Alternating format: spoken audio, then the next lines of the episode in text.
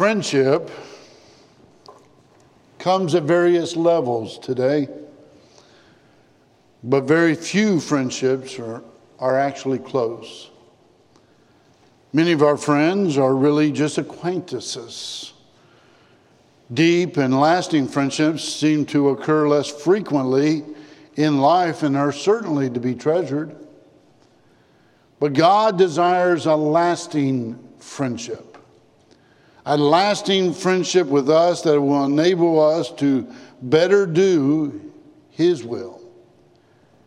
And He will draw us closer to Him. Several friendships in the Bible are described as being very close.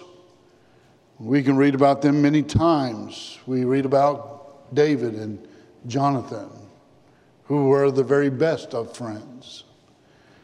We read about Ruth and Naomi, Paul and Timothy, and Jesus, Mary, Martha, and Lazarus.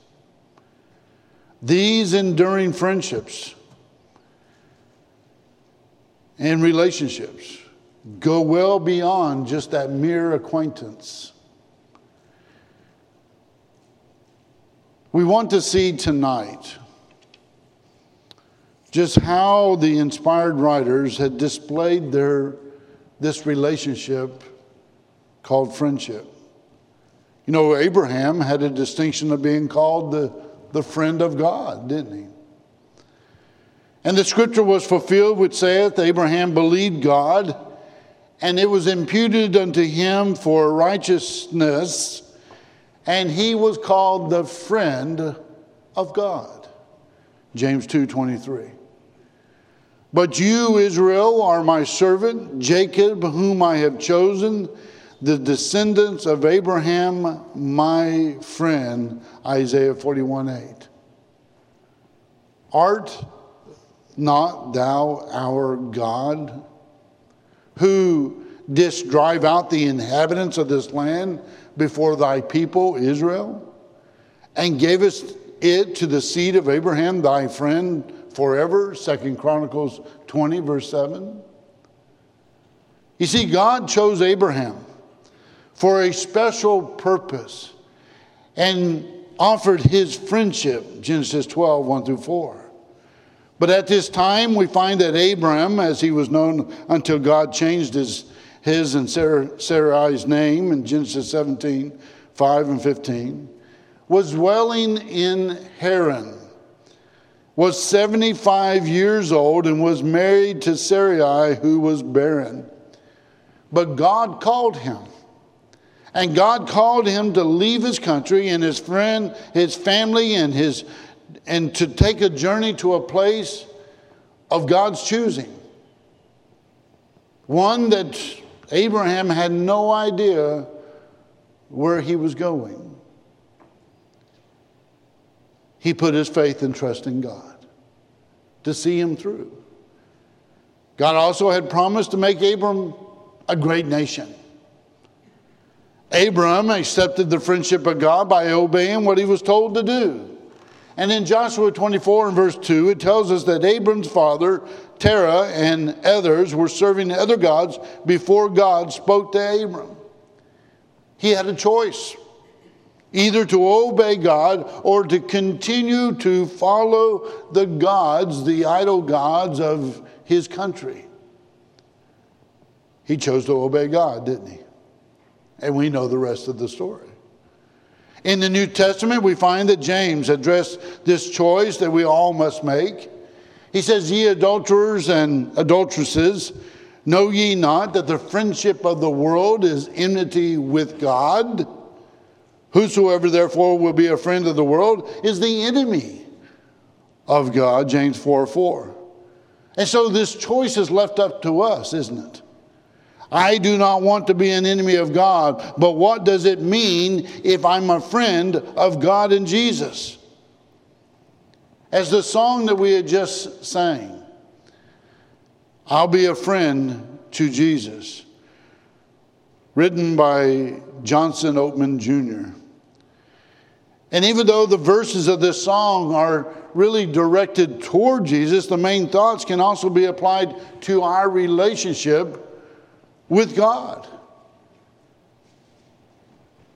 When we think about this song, we want to examine Abraham's friendship with God and our friendship with Jesus from these five aspects that it's needed.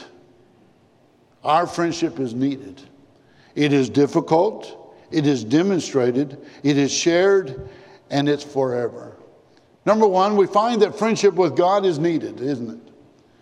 Have you ever noticed the ways in which our country appears to be going against God? You can't help but notice.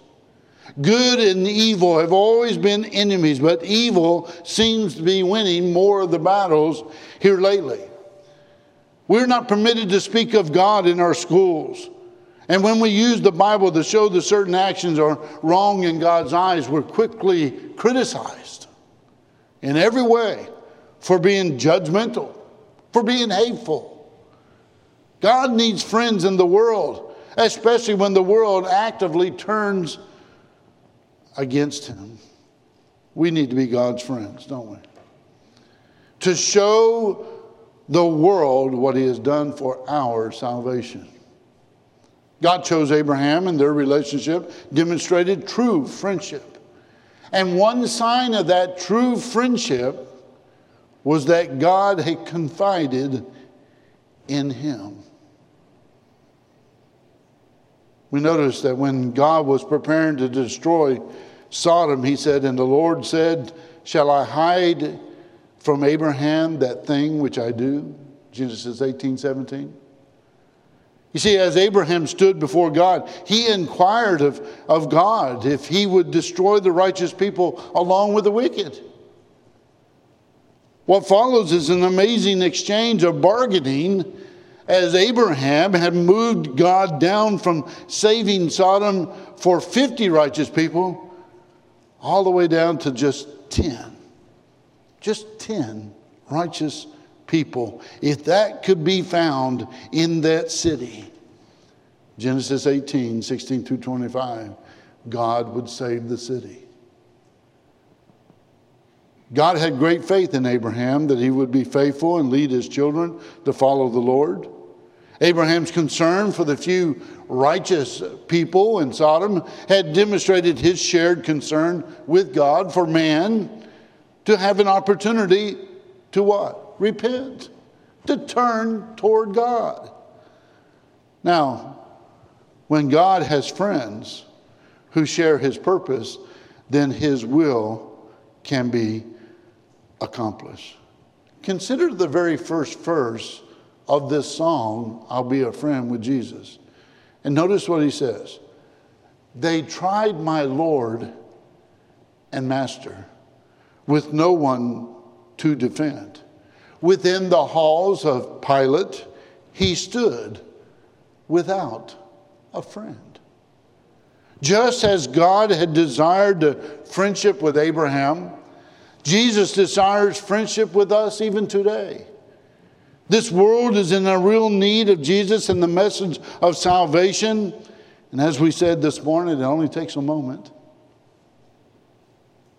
We need friends of Jesus to stand on the truth of the good news and to become beacons of a hope in a dark world of sin. You know, when Jesus stood before Pilate, he seemingly had no friends at all. The disciples had scattered soon after his capture. Judas had betrayed him, and Peter was denying that he ever knew Jesus at all.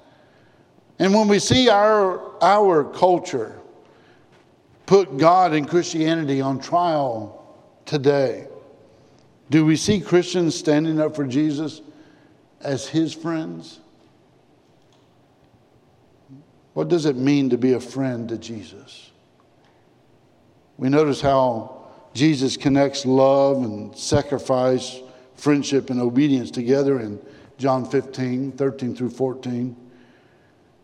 When he says, Greater love has no more, no one than this, than to lay down one's life for his friends. Ye are my friends if ye do whatever I command you. I believe that the greatest demonstration of love is to lay down one's life for his friend, a friend. Jesus had mentioned this voluntary sacrifice earlier in John 10 17 through 18 when he says, Therefore doth my Father love me because I lay down my life that I might take it again. No man taketh it from me, but I lay it down of myself. I have power to lay it down, and I have power to take it again. And this commandment have I received of my Father. You see, Jesus was willing to be able to give that ultimate gift of love for a world that was desired to kill him. They had the greatest desire to kill him. In exchange, he desires that we become not his servants, but his friends. How interesting. To be a friend to Jesus, of course, means that we're willing to do whatsoever He commands us to do. Our friends and our friendship with God will not survive if we're not willing to do all that He commands us. But then, number two, we find that friendship with God is, is difficult. Friendship with God and Jesus can be demanding, it can be very difficult. You see, as one grows in faith, it's not uncommon to encounter times of hardship, uh, uh, times of doubting, and even lapse and lapses of faith. Abraham had suffered through some difficult situation in his journey of faith. When facing danger, he did not always tell the whole truth. In fact, twice he didn't tell the whole truth. He said that Sarah was his sister instead of his wife, so his own life could be spared. And as he grew impatient with God, Abraham tried to adopt Eliezer as his heir, Genesis 15. When he was convinced that God would not bless Sarai with uh, his children, he agreed to take her maidservant, Hagar, as his wife, Genesis 16, 1 through 4. That union had produced Ishmael, and that ordeal created a great problem that we even have even still today between Abraham and Sarah. When Abram was 99, God made a covenant with him, telling him that he would be the father of many nations. God changed their names from Abram and Sarai to Abraham and Sarah. But when God mentioned that Sarah would be the mother of nations, Abraham fell on his face and laughed. I consider that a mockery. And thus we know that their son's name means laughter.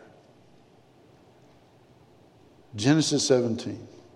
You know, Abraham was committed to obey God, but was tempted to take the matters into his own hands rather than to trust God's schedule. His faith grew through these challenges as he learned to have confidence in God's plan. Whatever God says, he means. But Abraham didn't understand that. And so friendship with God for Abraham was difficult. But now consider the second verse of I'll be a friend to Jesus. You see, the world may turn against him. I'll love him to the end.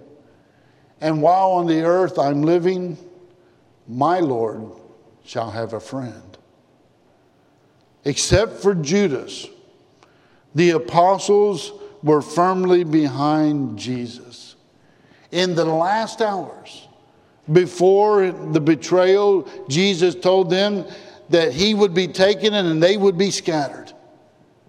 Of course, Peter spoke so boldly, so quickly, proclaiming that even if he had to die, he would not stumble because of Jesus. The other apostles said the same thing. But Peter was told instead that he would deny Jesus not once, not twice, but three times. Matthew 26. 31 through 35. You see, friendship with Jesus was difficult even for the ones who were the closest to him. How much more difficult is our friendship with Jesus today for those of, of us who have not walked with him in person? However, trying our friendship and obedience may become, Jesus shows us that our momentary failure at times is not something that keeps us from Him permanently. We find in Luke's account of the exchange with Peter shows that Jesus was looking beyond his time of denial to the time when Peter would stand to strengthen the brethren. Luke 22, 31 through 34. You see, Jesus knows that faithfulness and friendship with him would be difficult at times. But he has faith that we can remain faithful to him. But then, number three, we find that friendship with God is demonstrated. You see, Abraham demonstrated his faith in God by obeying what he was told to do. The first example of this is found in Genesis 12, 1 through 5, when God had told Abram to leave his country and his father's house and follow God to a new place. We read in Hebrews 11 and verse 8 that it was by faith Abraham, when he was called to go out into a place which he should, after receive for an inheritance, obeyed. And he went out, not knowing whither he went. A second example of Abraham's demonstration of his faith and friendship involved the sacrifice of his son Isaac. As God had instructed, Genesis 22 1 through 14. You see, Abram, Abraham waited 25 years for the son of promise to be born. And now God was asking Abraham to kill his son willingly. Obviously, this makes little sense. But having learned to trust God, Abraham went forward with the plan. And as he and they left the servants behind, just father and son, continued up the mountains. And Isaac asked where the sacrifice was. And Abraham just simply replied that God would provide, of which he did.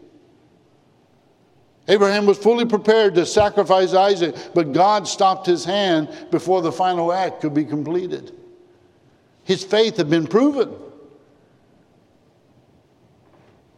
Was not Abraham our father justified by works? James tells us. When he had offered Isaac his son upon the altar, seest thou how faith wrought with his works, and by works was faith made perfect? And the scripture was fulfilled, which saith, Abraham believed God, and it was imputed unto him righteousness, for righteousness, and he was called the friend of God. James 2 21 through 23.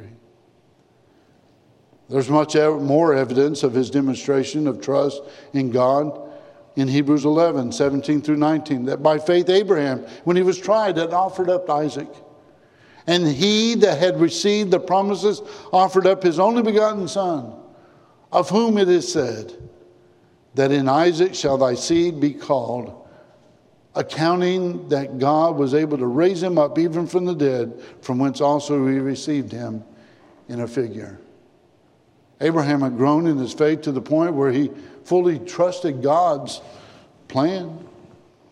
And despite no history of ever seeing someone who was raised from the dead, Abraham trusted that God would restore life to Isaac in order to keep his plan alive. Here's the third verse of that song I'll be a friend to Jesus says, I'll do what he may bid me. I'll go where he may send. I'll try each flying moment to prove that I'm his friend. How do we demonstrate that we are obedient to Jesus? The Bible records many who followed Jesus and enjoyed the blessings of his miracles, but at times his teachings and had caused so many to turn back and not follow him any longer. John 6, 66. I'm sure that few of us could would be able to consider seriously offering our child to God as an act of obedience.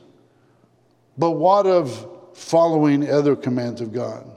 Does it really matter how large or demanding the task might be?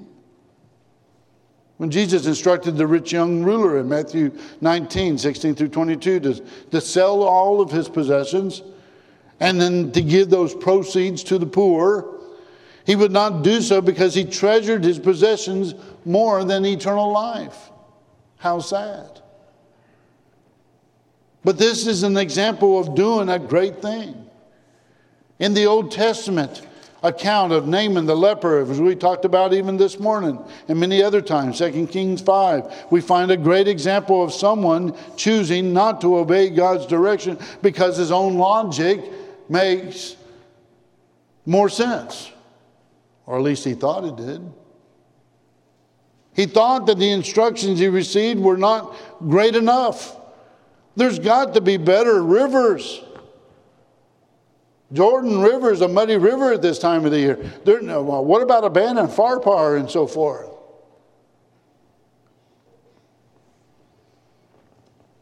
But if they had been more demanding, he was apparently prepared to do them. And luckily for Naaman, his servants were able to keep him on task and see that no matter how great or how small the main thing was, just do it. Just obey God. Simple as it is. To be a friend of Jesus is to do the things that he has commanded. John 15, 14. And of course, not all will be willing to do so. We've found that out many times. You know, Jesus dealt in person with those who claimed to be his but would not follow his teachings. And he says, Why call ye me Lord, Lord, and do not the things which I say? Luke 6 46. We also learned that not everyone that saith unto me, Lord, Lord, shall enter into the kingdom of heaven, but he that does the will of my Father which is in heaven. Matthew 7 21.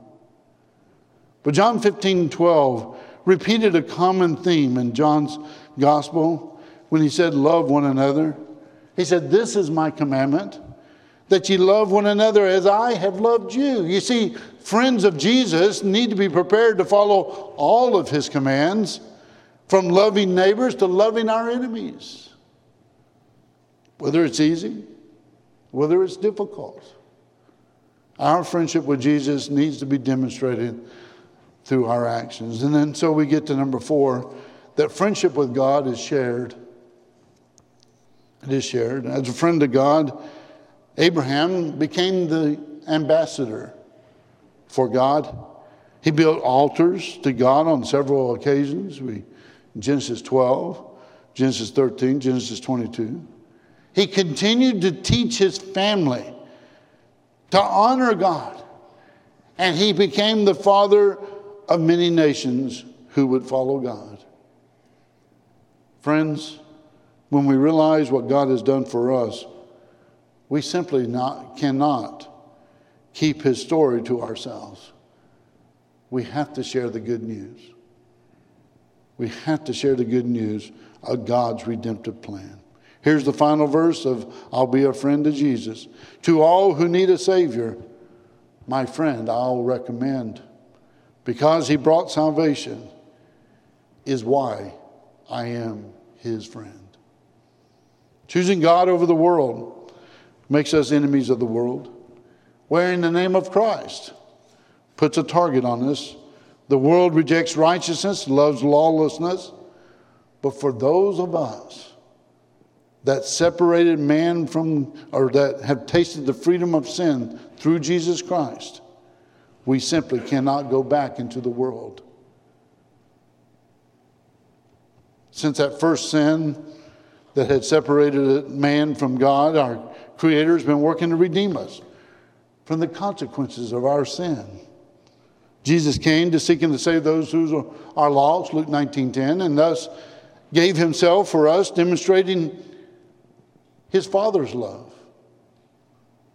John 3:16, Romans 5:8. Our friends in the world may not even know that they are indeed lost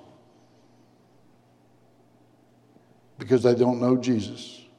But as friends of God and Jesus, we have an opportunity. Yes, even an obligation to be able to share that good news of salvation with them. Matthew 28, 18 through 20, Mark 16, 15 and 16. And again, as this morning's sermon, it only takes a moment. We recommend, endorse, support, and promote Jesus as our only path to the Father and salvation. You know, Jesus saith unto him, I am the way, the truth, and the life. No man cometh unto the Father but by me. John 14, 6. Just learned today, this afternoon, that another man was baptized at South Haven, Don Bennett. Another child of God from the teaching of Don Blackwell in the Word of God. But then, number five, friendship with God is forever. It's forever. Isn't that really what our whole desire is to go to heaven, to be with God and Christ forever as our friends? It is. Some will see a friendship with God or Jesus as only a short term proposition, lasting at least until that current crisis has been averted. But God desires His friendship with us to continue for on to eternity. Abraham and others had, mis- had understood that when they entered into a friendship with God, it was for life and beyond. As his faith grew, he became less concerned with his earthly conditions and more concerned for the eternal conditions for himself and others. You see, Abraham's promises were not just for this world, but also for eternity. When he was speaking for the people of faith in Hebrews 11, the author tells us that these all died in faith, not having received the promises, but having seen them afar off, and were persuaded of them, and embraced them, and confessed that they were strangers and pilgrims on this earth. Hebrews 11 13. Now, here's the refrain of I'll be a friend to Jesus. I'll be a friend to Jesus. My life for him I'll spend. I'll be a friend to Jesus until my years shall end. As friends of God, we need to stick close to his side. You know, uh, there's a wonderful proverb that a man that has friends must show himself friendly. And there is a friend that sticketh closer than a brother. Proverbs 18:24. But just imagine for a moment that you have a child who is drowning in a stream, and a stranger comes along, jumps in, and he saves the child from certain death. How do you think that you would feel toward that stranger? He would now become a friend. I'm certain that you would revere that person for the rest of your life, recalling his heroic efforts to anyone who would hear you. And that any time you would see that person, you would likely hug him.